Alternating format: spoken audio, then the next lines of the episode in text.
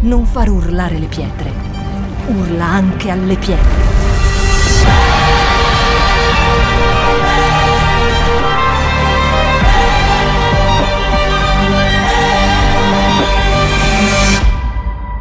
Shout 2022. Alza il volume della tua fede. Prima di presentare il titolo, io voglio pregare insieme a voi.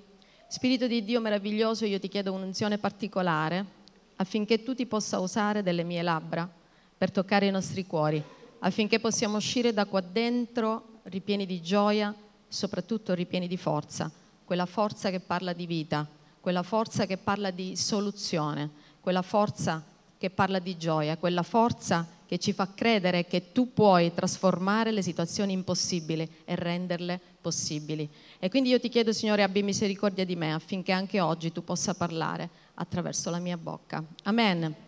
Titolo. Siete pronti per il titolo? Devi avere pazienza, per favore, glielo puoi dire alla persona accanto a te, deve avere pazienza? La parola di Dio, la parola di Dio ci insegna ad avere pazienza, perché noi siamo abituati ad avere tutto e subito. Se quello di cui abbiamo bisogno non arriva subito, ci arrabbiamo. È successo qualcuno? E invece la parola di Dio dice che dobbiamo avere pazienza. Ma perché dobbiamo avere pazienza? Tu sei Dio, puoi rispondere subito. Perché questa pazienza? Perché devo aspettare? Eh, devi aspettare perché sulla terra, sei sulla terra, non sei in paradiso. Quindi se sei sulla terra c'è qualcuno che è il principe di questo mondo che ti farà resistenza. E quindi Dio ti dice, devi avere pazienza, non ti preoccupare, mettiti l'armatura. Ci sarà il giorno malvagio. Chi lo sa che i credenti possono avere il giorno malvagio? Sì? Lo sai? Quindi così come si presenta un non credente, il giorno malvagio si presenta anche il credente. Però ti metti l'armatura, aspetti, non cadi, ti arriva il giorno malvagio, stai dritto, stai all'impiedi e dici, oh, ce l'ho fatta. Ti guardi indietro e dici, è passato un po' di tempo, ma ce l'ho fatta. Questa è la parola di Dio. E ci insegna a resistere davanti alle difficoltà, perché le difficoltà si presenteranno.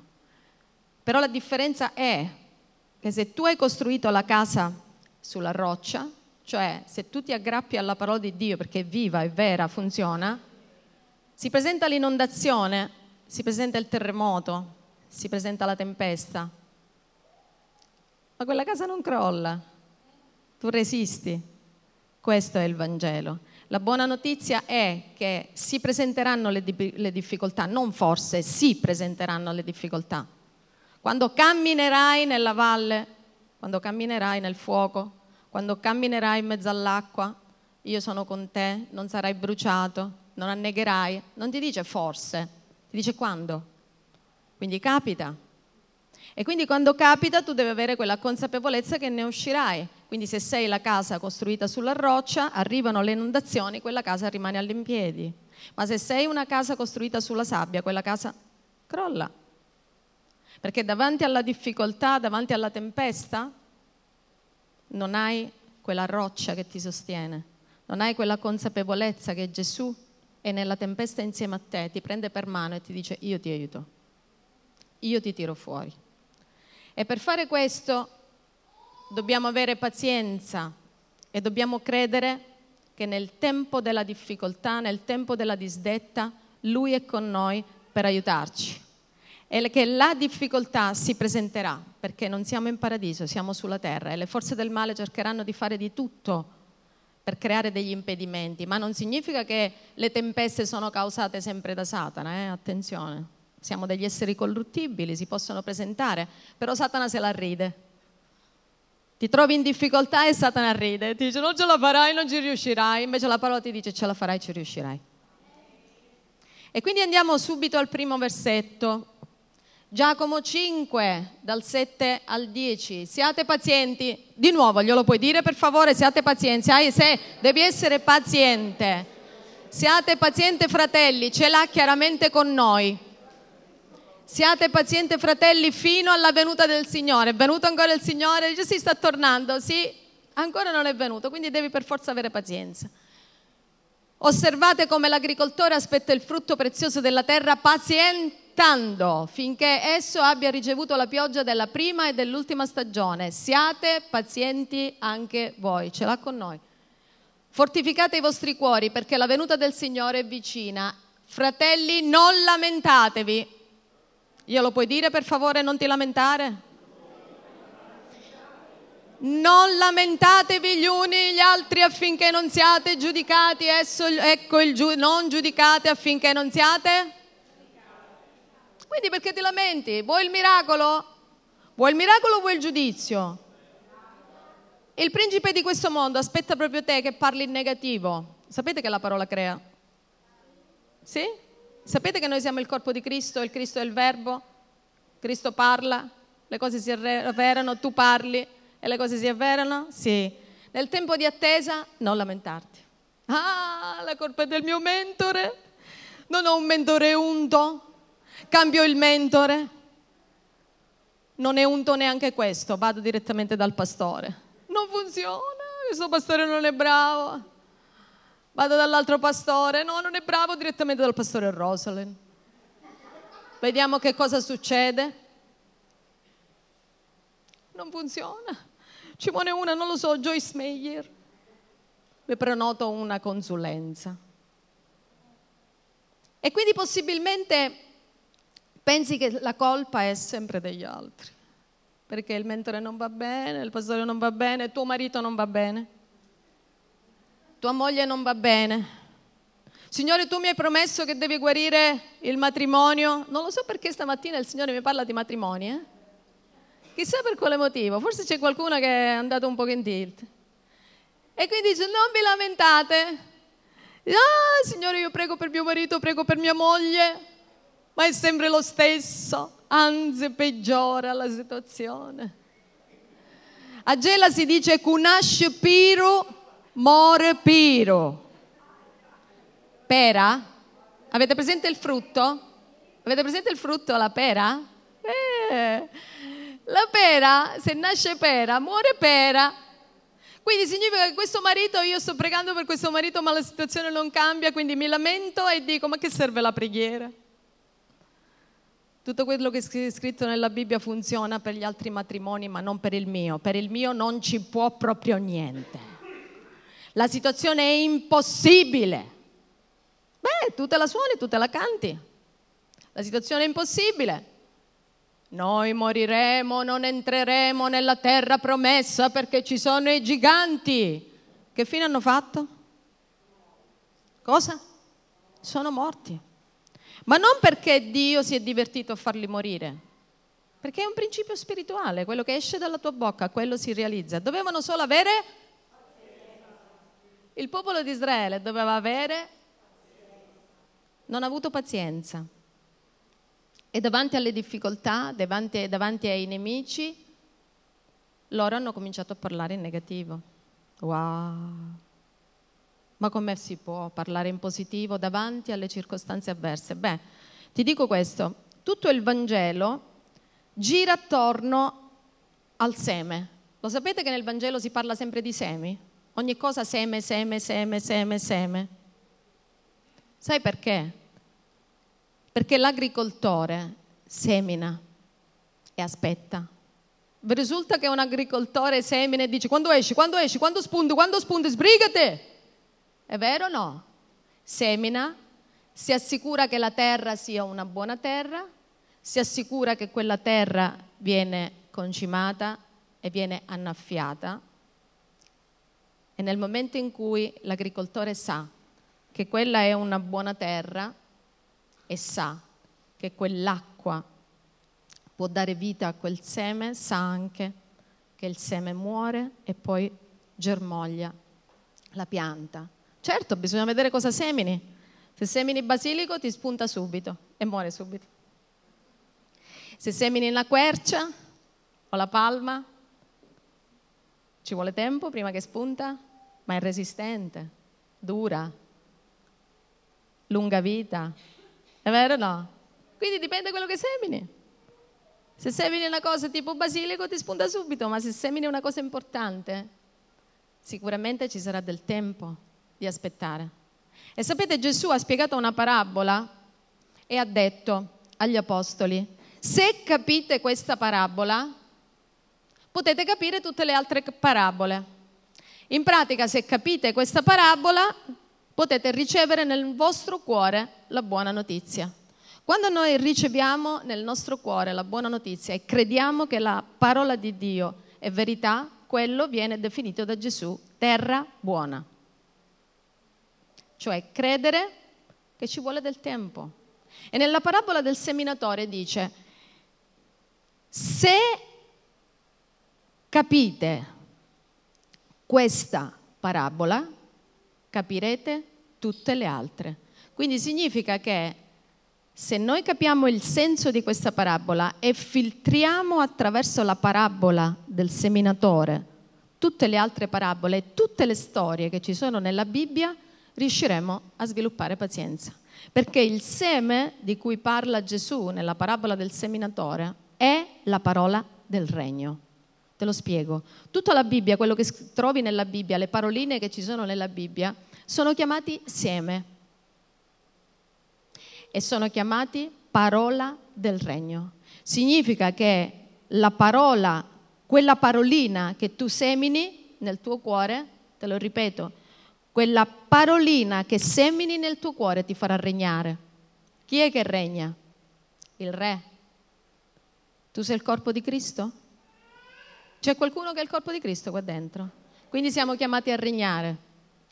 Quindi nel momento in cui noi seminiamo la parola del regno, noi siamo chiamati a regnare. Regnare significa comandare sulle situazioni avverse. Regnare significa decidere, non il diavolo che decide per la tua vita, ma tu decidi per la tua vita. Tu decidi la tua sorte. Tu decidi di vivere e vivere in abbondanza. Tu decidi che puoi uscire da quella situazione avversa non per le tue forze, ma perché c'è qualcuno che vive dentro di te e ti fa essere il re dei re, il signore dei signori. Yes. Quindi Gesù dice che se capite la parabola del seminatore, riuscirete a comprendere tutta la parola di Dio. Quindi se noi seminiamo la nostra preghiera, se noi seminiamo l'azione, se abbiamo l'attitudine dell'agricoltore, riusciremo ad aspettare. Se abbiamo l'attitudine dell'agricoltore, sappiamo che il nostro cuore sarà la buona terra e la buona terra sa prendere l'acqua. La buona terra sa prendere l'acqua che viene dal cielo. La buona terra non rifiuta l'acqua, la buona terra assorbe l'acqua, quell'acqua che viene dal cielo. L'acqua è quello che noi stiamo prendendo oggi. Stiamo leggendo la parola, quella parola è acqua, quell'acqua viva, quell'acqua che ci permette di far crescere quel seme che poi diventa la pianta e che poi porta il suo frutto. E quindi l'obiettivo è dare acqua al nostro cuore. Perché sapete, nella vita abbiamo dei principi spirituali completamente diversi da quelli della parola di Dio.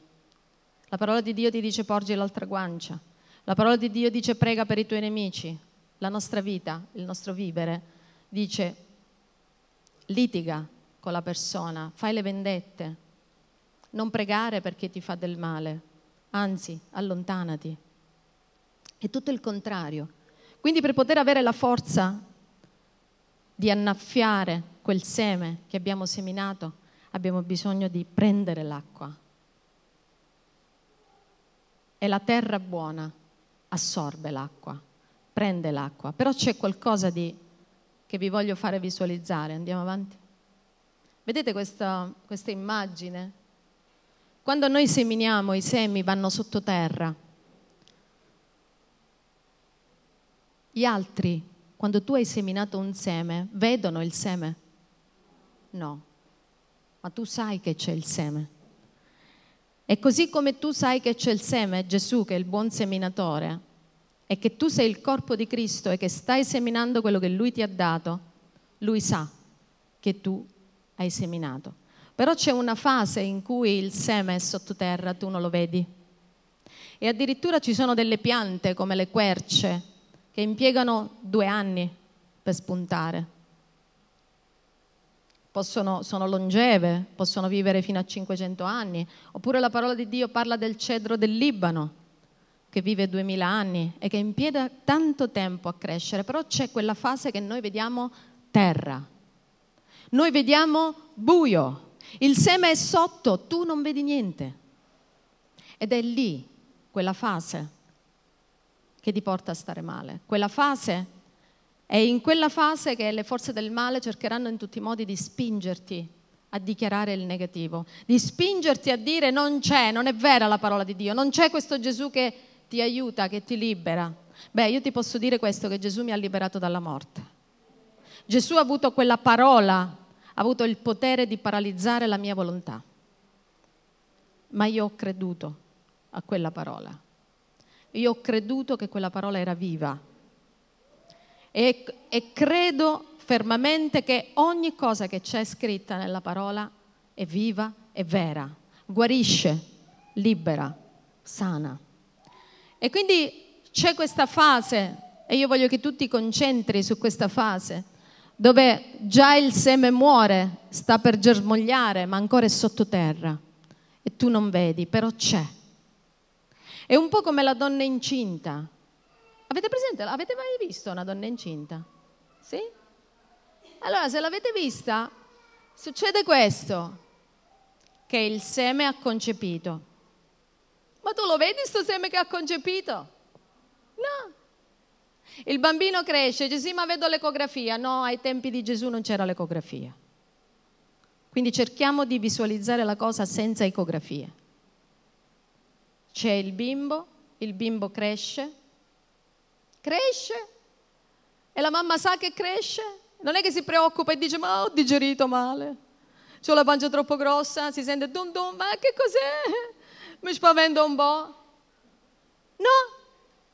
E poi a un certo punto arrivano i nove mesi, tutta contenta, nove mesi, nove mesi, nove mesi, però prima le doglie, soffre. È così con la parola di Dio.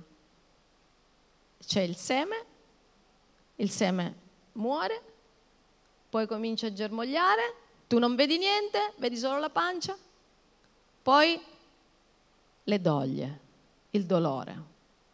È così. Con le cose di Dio è così. C'è quella fase in cui tu non vedi e poi c'è una fase in cui soffri, ma subito dopo la sofferenza c'è la gloria. Andiamo avanti. Andiamo avanti.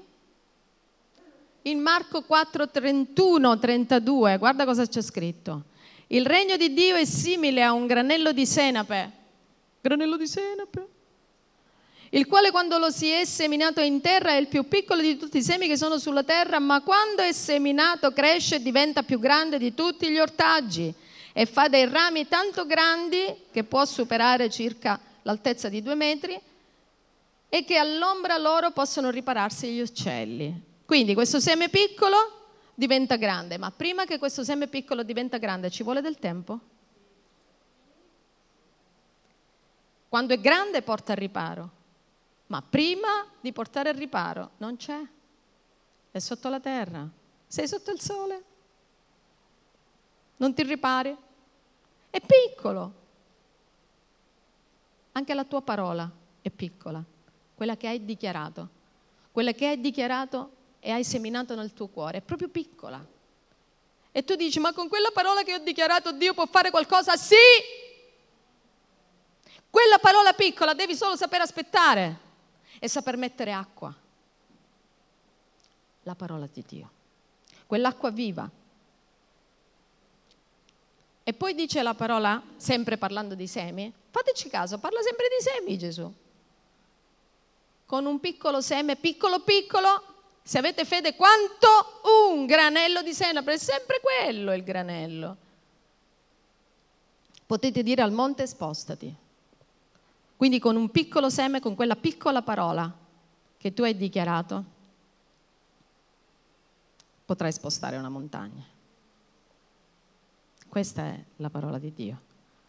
Però quel piccolo seme non può spostare la montagna, deve aspettare che cresce. Quel piccolo seme deve diventare un grande albero, alto due metri, che fa ombra e tu ti ripari. C'è quella fase, ragazzi, che noi non riusciamo a sostenere, che è il tempo che passa. Perché questa è l'era del tutto e subito. Non riusciamo più ad aspettare, perché vogliamo tutto e subito. Hai il matrimonio in crisi? Fai la preghiera? Sim salabim. Ecco che tuo marito è sempre uguale. C'è del tempo continua a seminare, continua a dichiarare, continua ad onorare. In prima Pietro dice che se ci sono degli uomini che non credono parola di, nella parola di Dio, con la condotta le mogli li devono conquistare. Ah! Il marito dice, da quando vai in chiesa sei più tranquilla? Sei cambiata? Vacci spesso in chiesa. E poi si incuriosisce e dice, ma io ti ho fatto del male, ma tu non hai reagito. Ma come mai non hai reagito? C'è qualcosa di veramente insolito in quella chiesa. Non hai reagito nonostante io ti sto trattando male. Tu mi continui ad onorare nonostante io ti sto trattando male. C'è qualcosa veramente di strano in quella chiesa. Quasi quasi ci vado pure io. È vero o no? Andiamo avanti. Adesso vi racconto una storia dove una persona ha veramente seminato, però dietro questa semina c'è una grande simbologia. E quindi noi prenderemo forza da questa storia. In Genesi, qua stiamo parlando di Isacco. Nel paese di Negev ci fu una grande carestia, oltre alla prima che c'era già stata ai tempi di Abramo. E Isacco andò da Abimelech, re dei Filistei, a Gerar. Quindi ai tempi di Abramo c'era stata una carestia. Ai tempi di Abramo, nonostante Dio ha detto ad Abramo, io ti benedirò, lascia tutte cose, casa tua, parentato. Dice sì, Signore, subito. Allora lui già si immagina una suite, un posto comodo. E invece no, dove se ne va nel deserto? Cosa trova nel deserto? Carestia. Wow. E quindi ai tempi di Abramo c'era stata la carestia e Abramo è il campione della fede. Sapete perché è un campione? Perché ha saputo aspettare. Sapete perché è un campione? Perché davanti alle difficoltà non è tornato indietro. Lui aveva una casa, lui aveva dei parenti che lo potevano sostenere perché era ricco, molto ricco. Poteva tornare indietro e dire, oh, mi trovo nel deserto, torno indietro. No, vado avanti, perché mi fido, anche se sono nella carestia, il Signore mi aiuterà. E quindi si trovava nella carestia e guarda caso succede la stessa cosa al figlio. E il figlio da Negev si, si trasferisce a Gerar, un po' come da Verona se ne va a Brescia. E allora decide Isacco di andare in Egitto. Egitto. Egitto, sapete che cos'è? Quando tu decidi di ma che ci vado a fare in chiesa, non serve a niente pregare, mi trovo nella carestia, me ne vado in Egitto, vado indietro, almeno con le mie forze ottengo di più. Invece in chiesa prego, prego, prego la situazione peggiora. Bene, se la situazione peggiora sei nella buona strada. La persona incinta prima di, di far nascere il bambino c'è la, le doglie, vero? Sì. Quindi è così, funziona così. Quindi se le cose ti vanno male da quando vieni in chiesa vuol dire che sei nella buona strada. E quindi Isacco da Verona va a Brescia decide di andare in Egitto e a Brescia non solo trova la carestia, ma ci sono pure i nemici. Abimelech e i Filistei. E allora giustamente lui dice, sì, il Signore ha visto che io voglio andare in Egitto, passo da Brescia, a Brescia la situazione è peggiore, c'è il Covid, mi dirà vai, vai in Egitto. E guarda Dio cosa fa. E il Signore gli apparve e gli disse, non scendere in Egitto. Ma come non scendere in Egitto? Abita, che la, la, la radice, la parola ha anche il significato di prendere possesso, abita, cioè prendi possesso. Prendi possesso nel paese che io ti, da- ti dirò. Io te lo dirò il paese. E lui si trovava dove? A Gerar. E qui c'era Gerar Abimelech. Tu dov'è che ti trovi nel tuo matrimonio? E chi c'è nel tuo matrimonio? Abimelech, con tutti i filistei. E tu dici no, me ne vado in Egitto. Divorzio. In Egitto troverò l'egiziana e me la passerò meglio. È vero no? C'è qualcuno che l'ha pensato questo, eh? ecco perché lo sto dicendo, perché non era nel programma, non lo dovevo dire. Però mentre parlo non lo so perché il Signore mi fa parlare di matrimoni. E quindi vai in Egitto che ti trovi l'egiziana. E quindi dice più, eh, che è successo? Si è spaventato? La parola di Dio eh, è il fuoco, c'è il fuoco nella paese.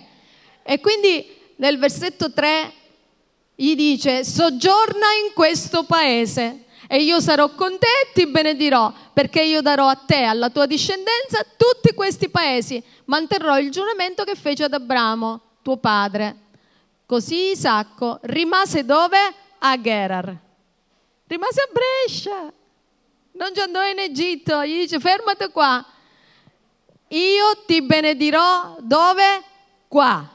Ti benedirò nel paese dove c'è carestia e in più c'è Abimelech con tutti i filistei. Praticamente dice, il tuo matrimonio non funziona, io ti benedirò anche se c'è Abimelech nel mezzo, con tutti i filistei che ti vanno dietro. Io ti benedirò lo stesso, nella carestia.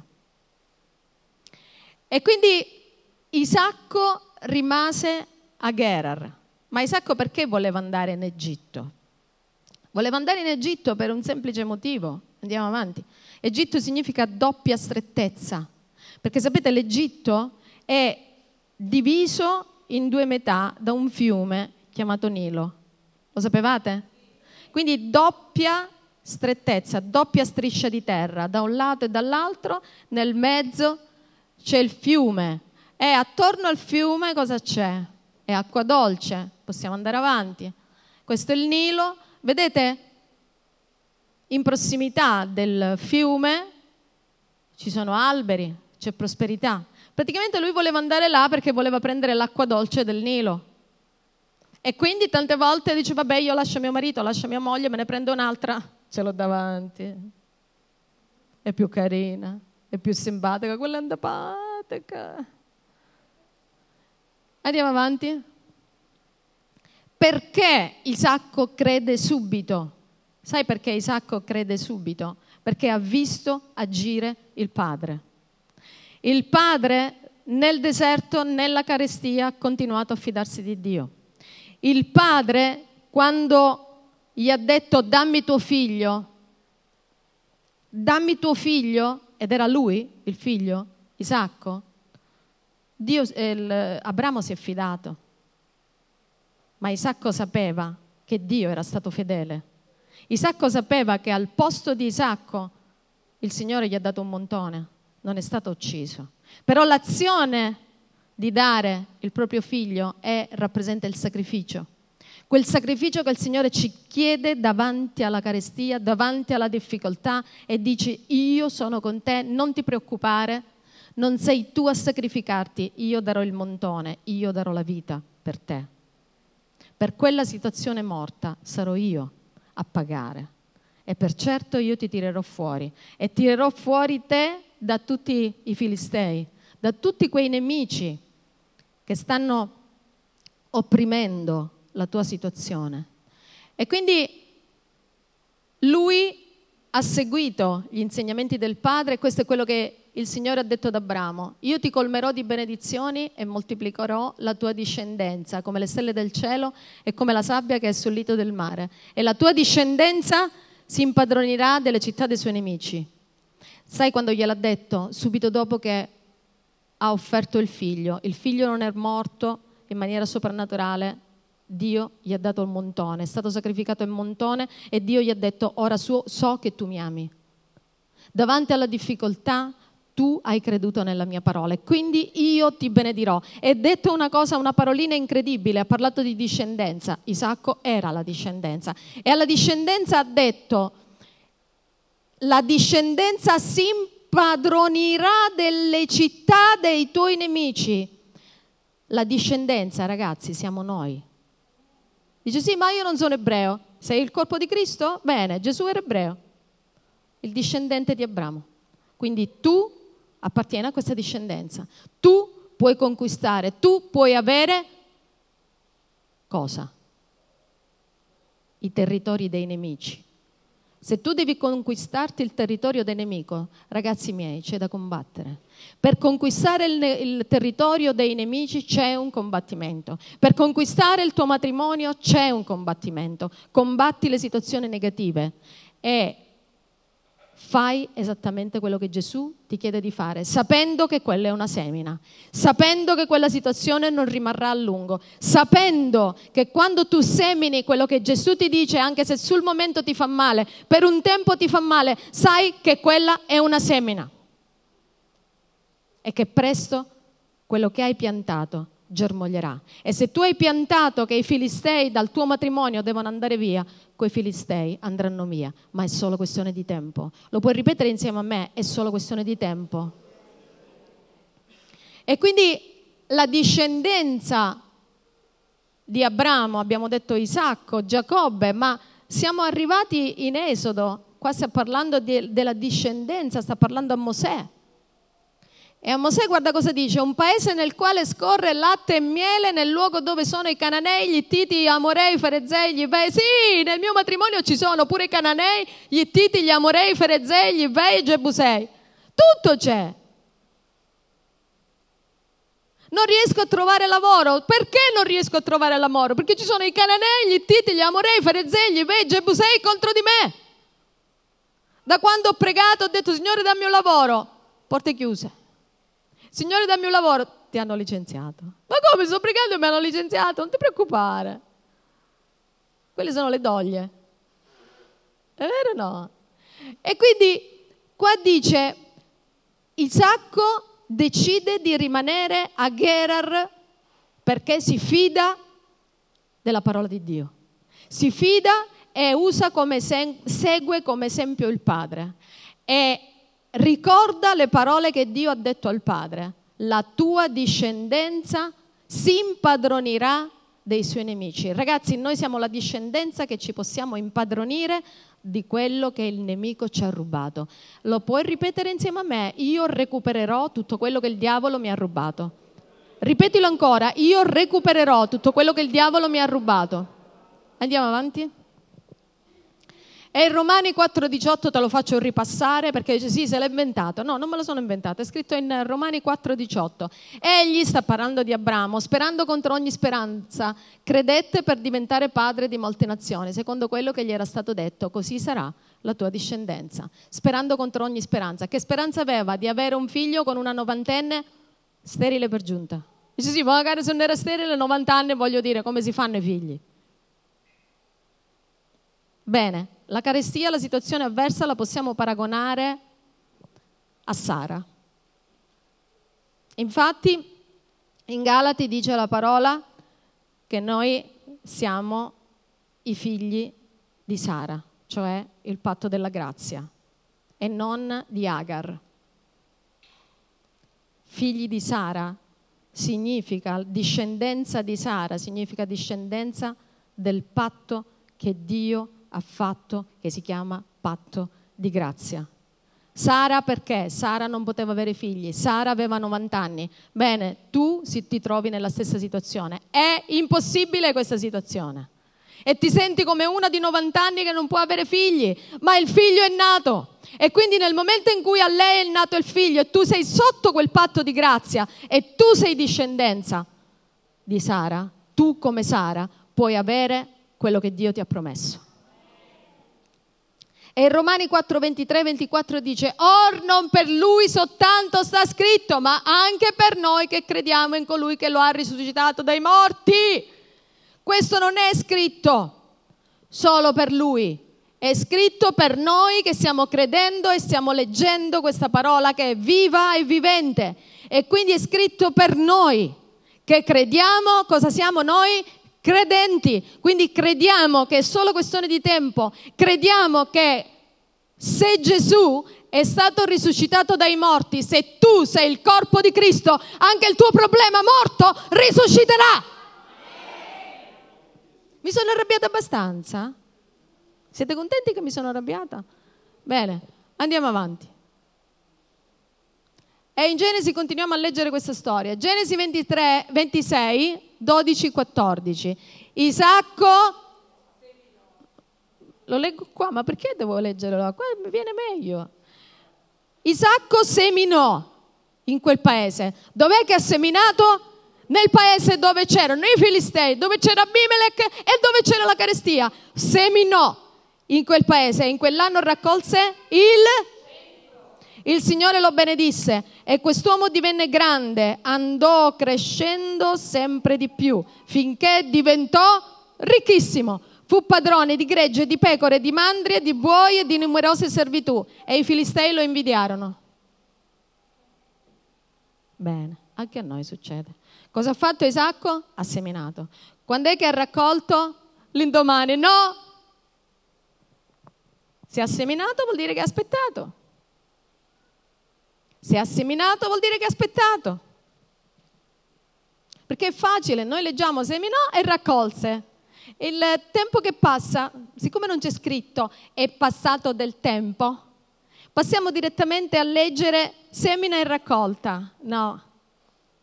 Il principio della semina è che se noi seminiamo cose buone ci vuole tempo. E se seminiamo cose che non sono buone, raccoglieremo corruzione. E anche lì ci vuole tempo.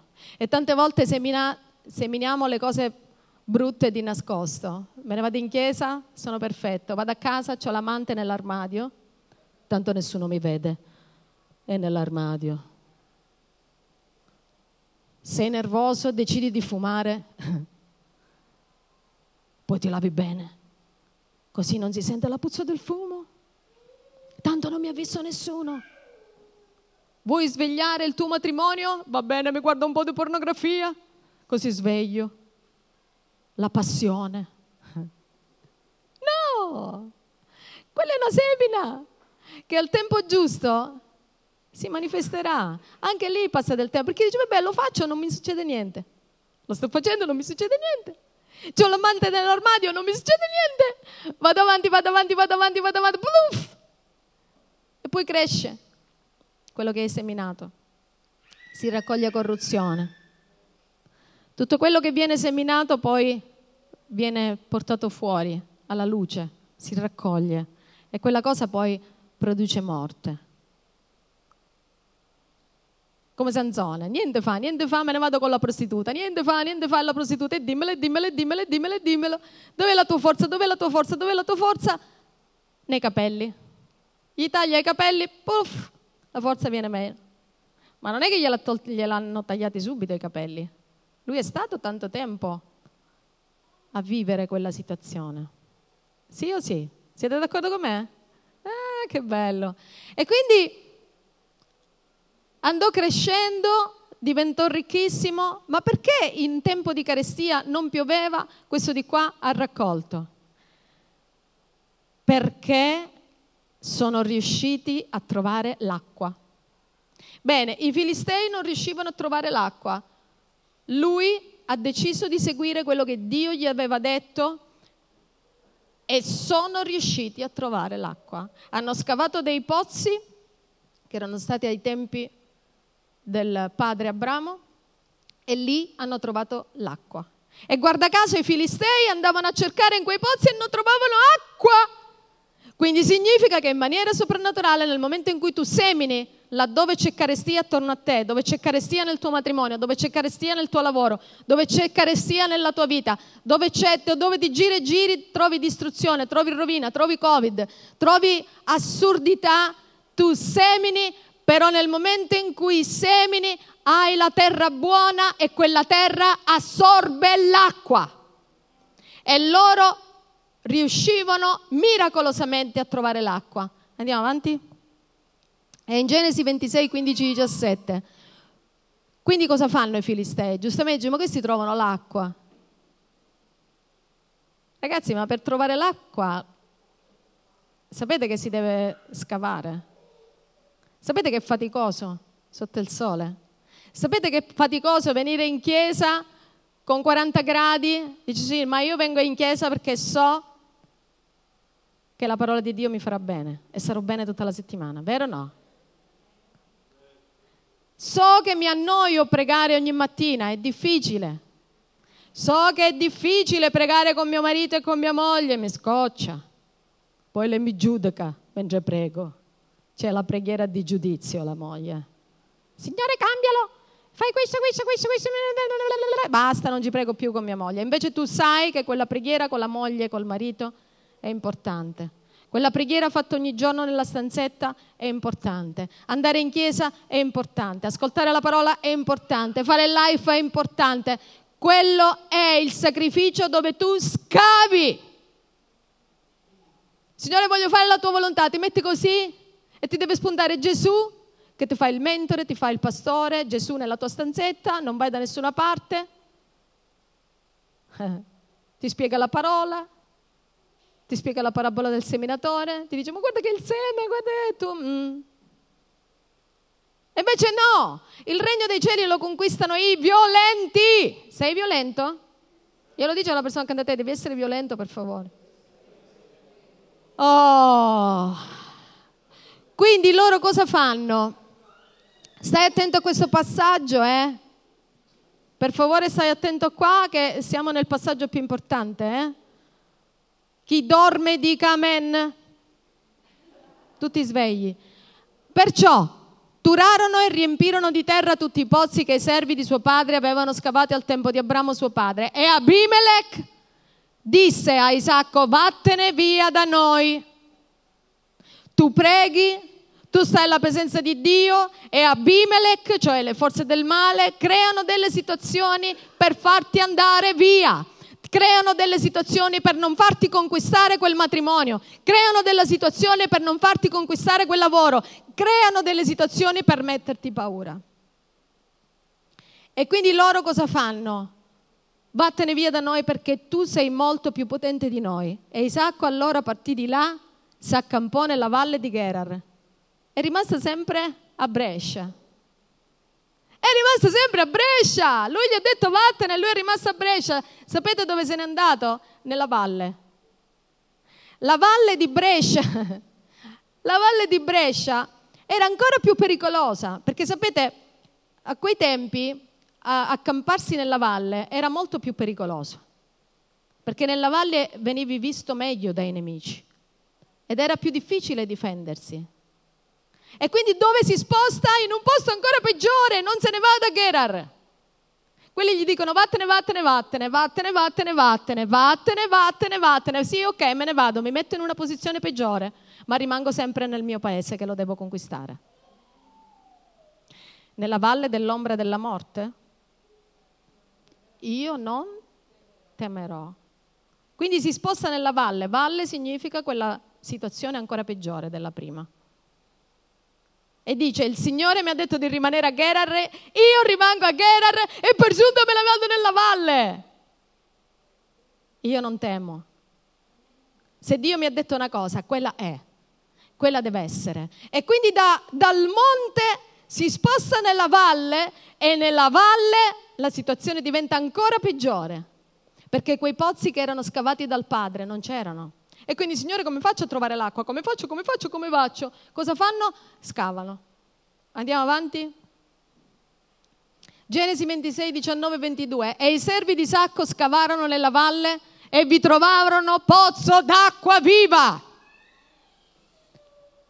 Ma i pastori di Gerar litigarono con i pastori di Sacco dicendo l'acqua è nostra. Così egli chiamò il pozzo Esec, contesa, perché quelli avevano litigato con lui.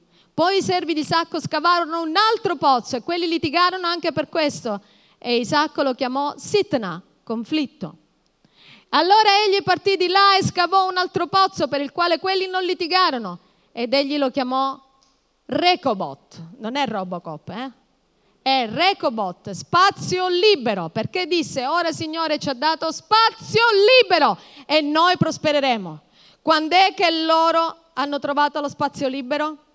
Dopo tre tentativi, dopo l'insistenza, dopo scavare sotto il sole. Loro avevano turato i pozzi di Abramo e non potevano prendere l'acqua si sono spostati nella valle in una parte ancora peggiore e anziché dire ok Dio mi arrendo, vado in Egitto, lui dice no, io mi trovo nella valle dell'ombra della morte, ma continuo a scavare e anche quando il nemico verrà a litigare, verrà a fare conflitto, verrà a dirmi tu non ce la farai, io continuerò a scavare perché ce la farò. E noi prospereremo. Andiamo avanti? E questo è quello che Dio aveva detto alla discendenza di Isacco e di Abramo. Stai attento a questa frase, che è quello che abbiamo letto. C'è una frase che mi è piaciuta molto in Deuteronomio 11, 10, 11 che dice, poiché il paese del quale stai per entrare in possesso non è come il paese di Egitto, dal quale siete usciti e nel quale spargevi i semi e poi li irrigavi con i piedi come si fa con un orto, ma il paese del quale andrete a prendere possesso è un paese di monti e di valli che assorbe l'acqua della pioggia che viene dal cielo. Praticamente qua dice non accontentarti del fiume che viene dall'Egitto. L'Egitto è quella situazione dove tu ritorni indietro e dici no, io non continuo a pregare perché tutto è inutile. Non è vero che la parola di Dio è verità. Non è vero che la parola di Dio mi può risolvere il problema. Io cambio il marito, io lo lascio, io divorzio, io cambio, io cambio chiesa perché mi hanno detto solo delle fesserie, mi hanno insegnato delle cose che non servono a niente. Sta passando del tempo e la situazione peggiora. Ma qua dice non vanno andarti a prendere l'acqua dall'Egitto, perché l'acqua è quello che tu vedi, quello che vedono i tuoi occhi. Invece continua a scavare, continua a stare nel monte come ha fatto Isacco e ha scavato e ha trovato l'acqua miracolosamente, poi è andato in una posizione peggiore, nella valle dell'ombra della morte, lui ha continuato a scavare e miracolosamente ha trovato l'acqua, hanno fatto resistenza, hanno combattuto contro di lui, ma lui non si è reso, ha continuato a scavare, a scavare, a scavare perché lui sapeva una cosa, che la buona terra è quella terra che assorbe l'acqua dal cielo, non quella dal fiume Nilo. L'acqua dal cielo è quella che l'acqua che tu prendi con sacrificio, l'acqua che continui a prendere andando nel life, andando in chiesa, facendo dei sacrifici, venendo 40 gradi eh, eh, qua dentro a sentire me. Dice, ma perché non me ne vado in un posto più fresco? No, io mi vado a sentire la parola. Perché quella parola è viva, è vera e io credo Andiamo avanti? Andiamo avanti? Ti sei chiesto cos'è che fa assorbire l'acqua? La buona terra assorbe l'acqua. Isacco ha scavato in un contesto di carestia, ma quella terra è diventata buona terra perché lui ha agito con fede. E quindi cos'è che fa diventare che fa assorbire l'acqua. In Proverbi 22,4 leggiamo il frutto dell'umiltà e del timore del Signore è ricchezza, gloria e vita. Umiltà, humus, terra. Ragazzi, un atteggiamento di umiltà farà assorbire l'acqua. Umiltà significa è inutile che metto a, mi metto a litigare con la parola di Dio e dico no, non è vero, non è possibile. Umiltà significa, Signore, non quello che io voglio, ma quello che tu vuoi. Signore, tu mi chiami a perdonare, lo faccio. Signore, tu mi chiedi a onorare mio marito anche se sbaglia, lo faccio. Tu mi chiedi di porgere l'altra guancia, io lo faccio. Tu mi chiedi di non reagire, io lo faccio. Tu mi chiedi di resistere, di continuare a credere, di continuare a pregare che la situazione si sbloccherà. Io continuerò a credere, continuerò a pregare, anche se è difficile. Io lo continuerò a fare. Questa si chiama umiltà e si chiama anche timore. E l'umiltà rende la terra buona terra. E se tu semini nella buona terra, se tu semini nel tuo cuore con un atteggiamento di umiltà, raccoglierai il frutto 30, 60, 100. Dici, ma perché 30? Uno 30, l'altro 60, l'altro 100. È ingiusto Dio. No, non è ingiusto. Se semini con lacrime, raccoglierai 100. Sapete, noi siamo chiamati a perdonare, ma ci sono situazioni di perdono veramente difficili. Vi posso parlare di Joyce Meyer? Lo sapete che Joyce Meyer è stata violentata da suo padre per 18 anni? L'ha perdonato. Ma non solo, si è presa cura di lui. Ma non solo, lo ha battezzato. Ha raccolto 100. Perché nel momento in cui tu dici, Signore, io non ce la faccio, so che tu mi chiami a farlo, però aiutami a farlo, quell'atteggiamento si chiama atteggiamento di umiltà. Quell'atteggiamento significa un atteggiamento che fa assorbire l'acqua. Quell'acqua ha investito quella donna, ha avuto la forza di perdonare, la forza di prendersi cura di suo padre e ha raccolto cento. Tutto il mondo la segue. E alla gente non gliene importa se è stata divorziata, non gliene importa se è una donna, non gliene importa proprio niente. Quelle parole sono parole che liberano, parole che incoraggiano, parole che ti aiutano, parole che ti rialzano. Ah, è una donna, ah, è divorziata, no. Non guardano le persone questo, guardano l'unzione, perché lei ha raccolto cento. Ha seminato con lacrime, ma ha raccolto cento. Siete d'accordo? E quindi quando seminare la semina ti viene facile seminare, si raccoglie in proporzione di quanto semini, di come semini, cioè con quale difficoltà hai seminato. E quindi ti voglio dare la buona notizia, più difficile è seminare, più grande sarà la raccolta. Più difficile è quella semina con lacrime, più grande sarà l'accolta e non solo, ma tu racconterai agli altri, consolerai gli altri e dirai loro, guarda che io ho seminato con lacrime ma ho raccolto e come ho raccolto io raccoglierai anche tu. E sarai usato per incoraggiare gli altri. Andiamo avanti? E in Ebrei 10, 23 dice manteniamo ferma la confessione della nostra speranza senza vacillare, perché fedele è colui che ha fatto le promesse. Lo leggiamo insieme, per favore. Manteniamo ferma la confessione della nostra speranza senza vacillare, perché fedele è colui che ha fatto le promesse. E in Ecclesiaste 11:4 dice che chi bada al vento non seminerà e chi guarda le nuvole non mieterà. Facciamo vedere il video?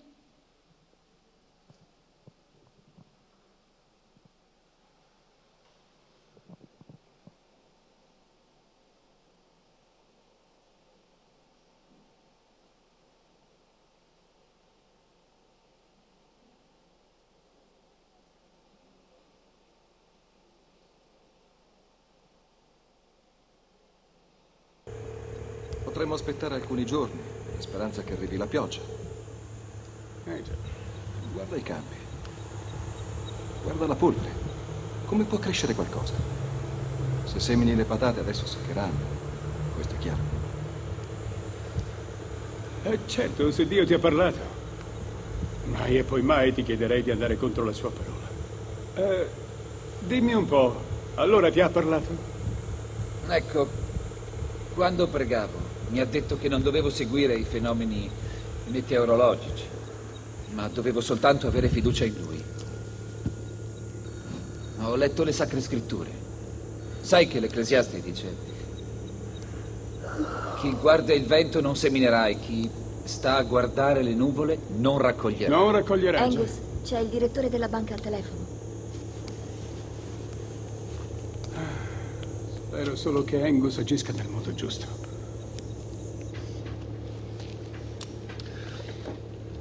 Harry, come stai? Bene, ma sono preoccupato.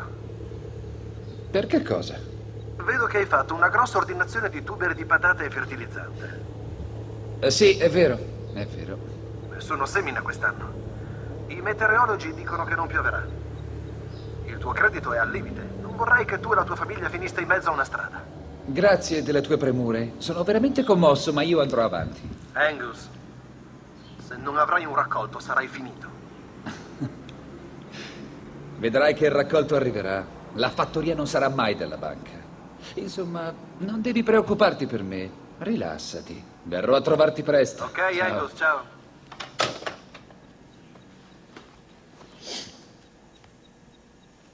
Eccomi qua, scusate.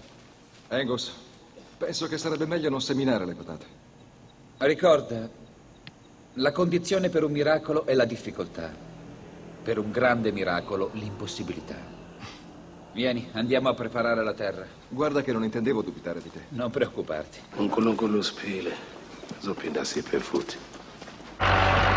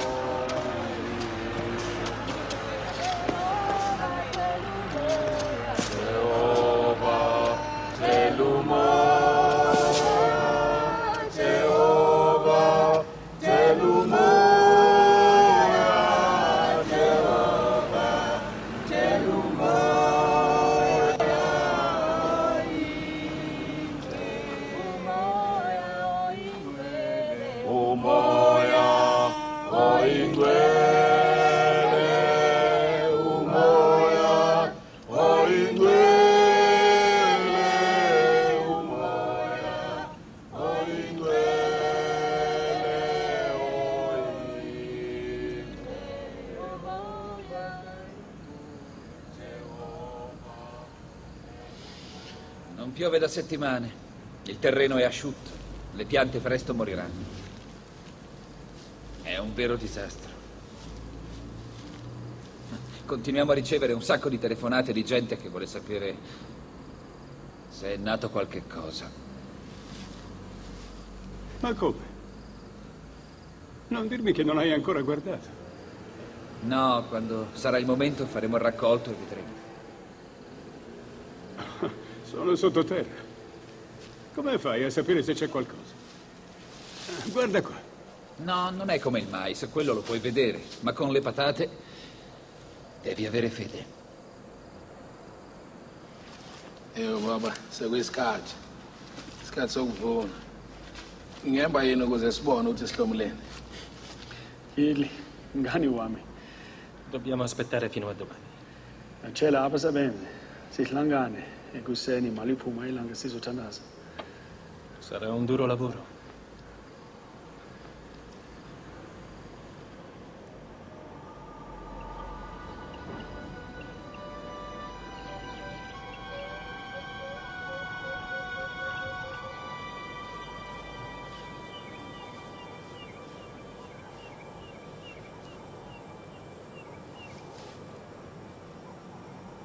Ghidli, amico mio, prima di incominciare voglio dirti quanto ti stimo.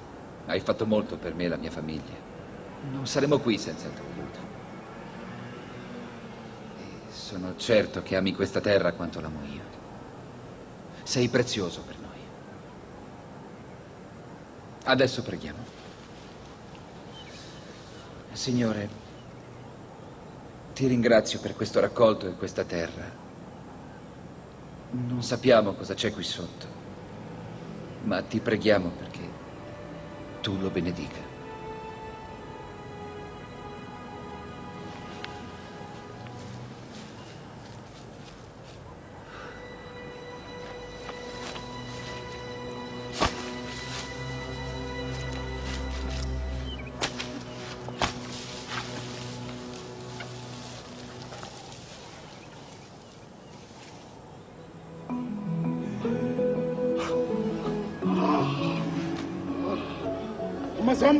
Isivuno salo nyaka soba sihle amakhulu kakhulu Potremmo aspettare alcuni giorni. Questa è una storia vera di un uomo che ha seminato patate in un tempo in cui c'era il nigno. Era una circostanza avversa, una circostanza impossibile, però lui ha creduto alla parola che Dio gli aveva dato, Dio gli aveva detto di seminare, lo ha fatto. Sapete, le patate non è che tu li puoi vedere in superficie, devi aspettare. Quindi lui fino alla fine non ha visto niente, anzi ha visto l'erba secca sopra perché non pioveva da tanto tempo. Bene, questa è la parola di Dio. Nel momento in cui seminiamo, quelle patate hanno trovato l'acqua che la terra aveva assorbito. Perché nel momento in, in cui tu hai la buona terra, quella buona terra sa assorbire l'acqua con un atteggiamento di umiltà e di timore del Signore.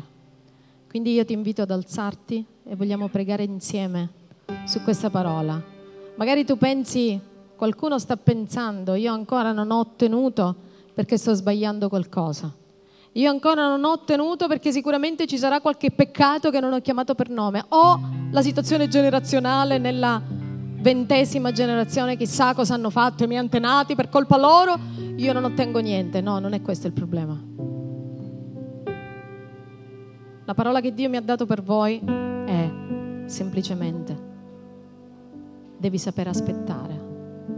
E in questo tempo devi solo prendere l'acqua. Fa che quella terra, che la tua terra sia una buona terra.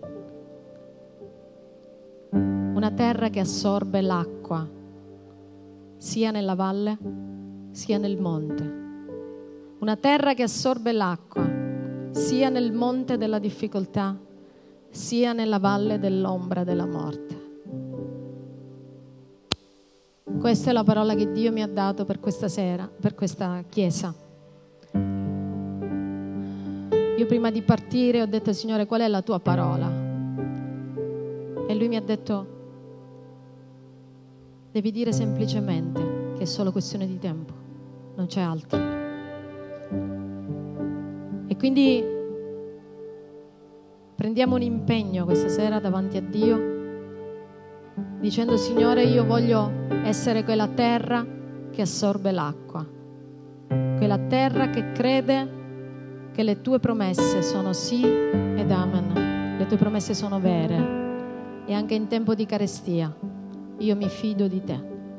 In tempo di carestia io so che quella pianta riuscirà ad assorbire l'acqua. Ci sarà da scavare. Questo è quello che Dio mi dice. Ci sarà da scavare. E mentre scavi ci saranno i, i filistei che si presenteranno. Ci sarà un conflitto, conflitto su conflitto, ma tu non ti, non ti stancare, perché arriverà il punto in cui da quel pozzo ci sarà la via libera. Arriverà il tempo della via libera. Chiedi perdono per tutte le lamentele che hai fatto in questo tempo, per tutte le volte che ci siamo lamentati gli uni con gli altri. Ah, questo matrimonio non cambia, è colpa sua, è colpa di lei, è colpa di lui. Il, il, il lavoro non arriva, c'è sempre la colpa di qualcuno, del pastore. È sempre la colpa di qualcuno che non ha pregato abbastanza, il tuo mentore che non ha pregato abbastanza. Ma non è quello il problema. Devi solo continuare a scavare perché il regno dei cieli lo conquistano i violenti. Quelli, ma non violenti che devi dare a pugni a qualcuno, eh? Violenti contro le forze del male, contro i filistei, gli amorei, i sedducei, gli ettei, i cananei, quelli che finiscono in ei, ok? Dice sì, lo so cosa stai dicendo, ma mio marito non finisce in E il suo nome. Non è tuo marito il problema, non è tua moglie il problema. E visto che il Signore mi ha messo in cuore di parlare delle coppie, io vi chiedo se ci sono coppie sposate, tenetevi per mano. Voglio fare una preghiera per voi.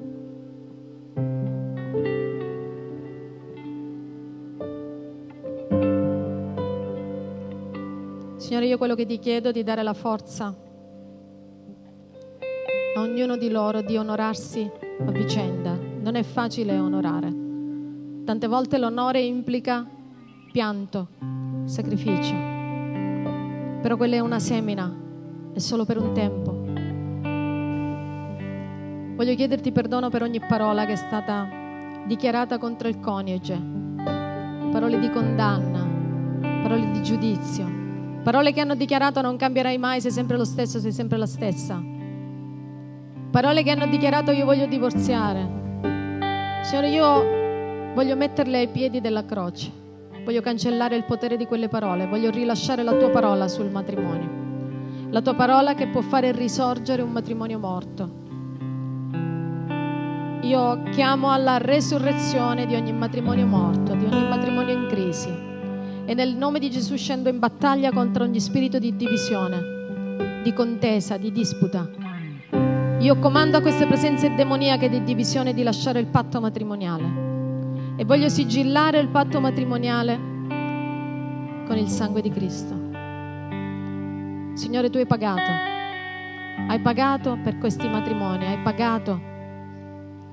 Signore, tu hai dato la vita. Gesù, sapete, ha lasciato il cielo e ha deciso di sacrificarsi per la sposa. Noi siamo la sua sposa. Lui ha deciso per primo, così come l'uomo, il marito, per primo, deve sacrificarsi per la moglie. E tante volte invece è la moglie che si sacrifica per il marito. No, ragazzi, no, mariti, è al contrario. Così come Cristo ha deciso di dare la propria vita per la sua sposa, il marito farà la stessa cosa per la moglie, pronto al sacrificio pur di farla stare bene, pur di accontentarla perché lei è il vaso più debole. Tante volte i mariti ascoltano solo una frase della parola di Dio che dice mogli siate sottomessi. Sapete, ma quella sottomissione tante volte viene confusa con quella maledizione che troviamo in Genesi che dice l'uomo dominerà sulla moglie, non è il dominio, non è è la mia parola, devi fare quello che dico io, zitta. No. Ma l'uomo è il sacerdote della casa. L'uomo è colui che è pronto a sacrificarsi per la sua sposa, per renderla, per santificarla e renderla irreprensibile col lavacro della parola. In Efesini dice che i mariti devono lavare col, la, col lavacro della parola le proprie mogli per togliergli le rughe. Sapete, l'avete letta questa parte che parla delle rughe? Invece tante volte glieli facciamo venire le rughe alle mogli, vero no? Per renderla santa e irreprensibile. Sapete cosa significa lavare la moglie con lavacro della parola? Significa che tu per primo prendi tua moglie e dici, cara moglie, preghiamo insieme. Cosa vuoi? Cosa vuoi che io faccio per te? presentiamo insieme a Gesù i nostri problemi. Noi con le nostre forze non riusciamo a risolvere i nostri problemi, ma tu puoi risolverli. E quindi noi ci rivolgiamo a te perché tu sei il collante. E così come tu hai dato la vita per la tua sposa, io, sposo, come sacerdote della casa, decido Gesù, aiutami affinché con il sacrificio iniziale posso conquistare mia moglie. E il sacrificio parte dalla preghiera la preghiera che tu decidi di fare. Prendi tua moglie per mano e dici preghiamo insieme. Dichiarare quello che tu vuoi, dichiarare quello che deve essere il matrimonio.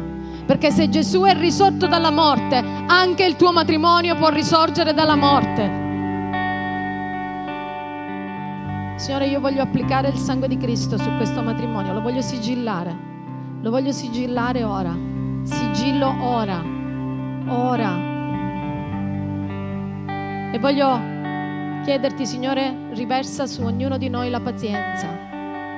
Signore, ripetilo insieme a me, dammi pazienza. La pazienza di aspettare che quel seme germoglierà. Comincia a dire qual è.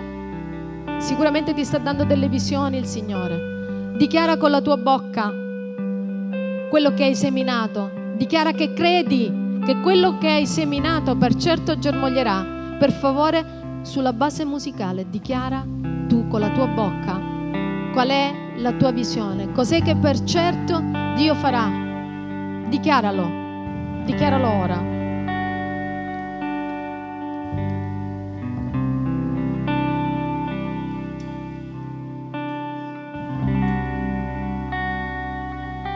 Lo farà, per certo lo farà, perché Dio è fedele. Abbiamo letto in Ebrei che dobbiamo tenere ferma la dichiarazione di fede, la dichiarazione della speranza, perché per certo si realizzerà, per certo si realizzerà. Signore, io ti chiedo il cielo aperto, il cielo aperto su questa chiesa. su ogni persona che è qua dentro, sulle famiglie. Pace nelle famiglie. Ripetilo insieme a me. Ci sia pace nella mia casa. Signore, pace nelle famiglie, nelle relazioni, con i genitori, con i figli.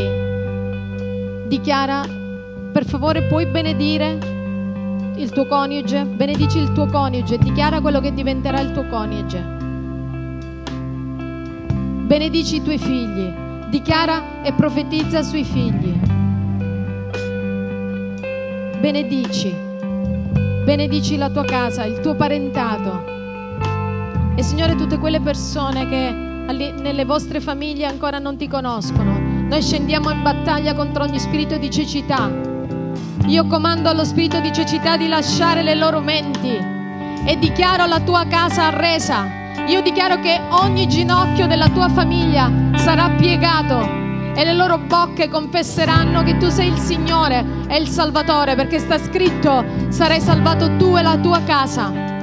Signore, apri il cielo su di noi e ogni parola che è stata lanciata contro la Chiesa, contro ogni componente della Chiesa, io la condanno nel nome di Gesù, io cancello ogni parola di maledizione che ha dichiarato contro la tua vita, parole di morte, di rovina, di malattia io li cancello nel nome di Gesù e ogni azione di magia, di stregoneria che è stata fatta contro questa chiesa, io la cancello nel nome di Gesù, l'annullo con la potenza del sangue di Cristo. Io dichiaro benedetta questa chiesa. Signore, apri il cielo, apri il cielo, anche per quanto riguarda il lavoro, apri il cielo. Chi non ha lavoro, Signore, apri il cielo. Sento che ci sono delle persone che hanno avuto delle perdite a livello economico. Signore, io chiamo il recupero. Mi, avvoca- mi, mi, mi rivolgo a te come avvocato, Signore, affinché tu possa essere un giusto giudice e che ci sia un recupero per tutte le situazioni finanziarie bloccate. Io le dichiaro sbloccate nel nome di Gesù. Scendo in battaglia contro ogni spirito di distruzione economica, nel nome e nell'autorità di Cristo Gesù. Lascia la tua Chiesa, lascia la nostra Chiesa Satana, allontanati. Satana, via dalle nostre finanze, via dalla nostra famiglia, via dalle coppie. Dichiaro prosperità, prosperità, abbondanza, salute. Apri il cielo, fuoco su di loro, fuoco su di loro, il fuoco in questo momento. Spirito Santo soffia, il fuoco, il fuoco su di loro Soffia Spirito Santo, tu ti userai di loro per portare il fuoco, per portare la buona notizia. Siamo alla fine dei tempi e tu mi fai vedere che ti userai di loro con segni, con miracoli, con prodigi. Si parlerà poco perché tutto il resto lo farà i segni. Ci saranno i segni, poche parole, ma quelle parole che aprono il cielo quelle parole che producono un terremoto spirituale, terremoto spirituale su di voi, un terremoto, un terremoto ora nel nome di Gesù. Signore, voglio pregare per i malati. Presenta il malato che hai a casa, l'amico, il parente. Presentiamo i malati se hai una malattia, metti la mano laddove hai la malattia. Signore, noi mettiamo sul legno della croce la malattia e in cambio prendiamo la guarigione.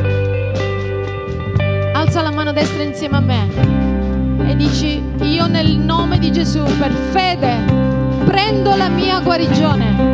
Mi appartiene, mi appartiene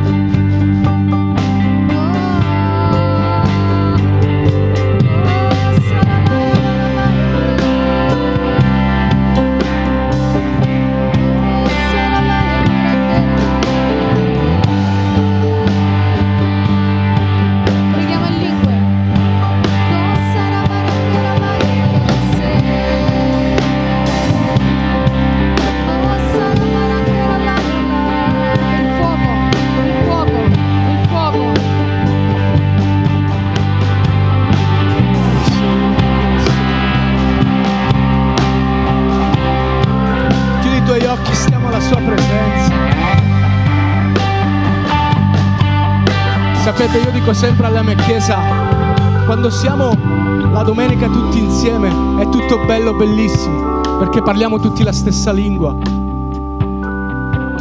Il problema è domani, quando inizia la nostra quotidianità, il nostro vivere giornaliero, perché dobbiamo convivere con persone che magari non condividono la tua fede e queste persone sono tuoi familiari, persone che ami, che non condividono la tua fede. Ebbene Dio ci dice ci insegna che noi da domani dobbiamo mettere in pratica la parola. Oggi abbiamo fatto palestra, ci siamo, di, ci siamo fatti dei muscoli spirituali e da domani mettiamo in pratica quello che abbiamo ascoltato oggi. Io so che hai una situazione in famiglia, a casa che è tutt'altro che cristiana, Dio ti chiama a rimanere fermo, a rimanere fermo, perché attraverso il tuo esempio che tu attirerai le persone da domani metti in pratica quello che abbiamo ascoltato oggi. Alleluia. Non far urlare le pietre, urla anche alle pietre.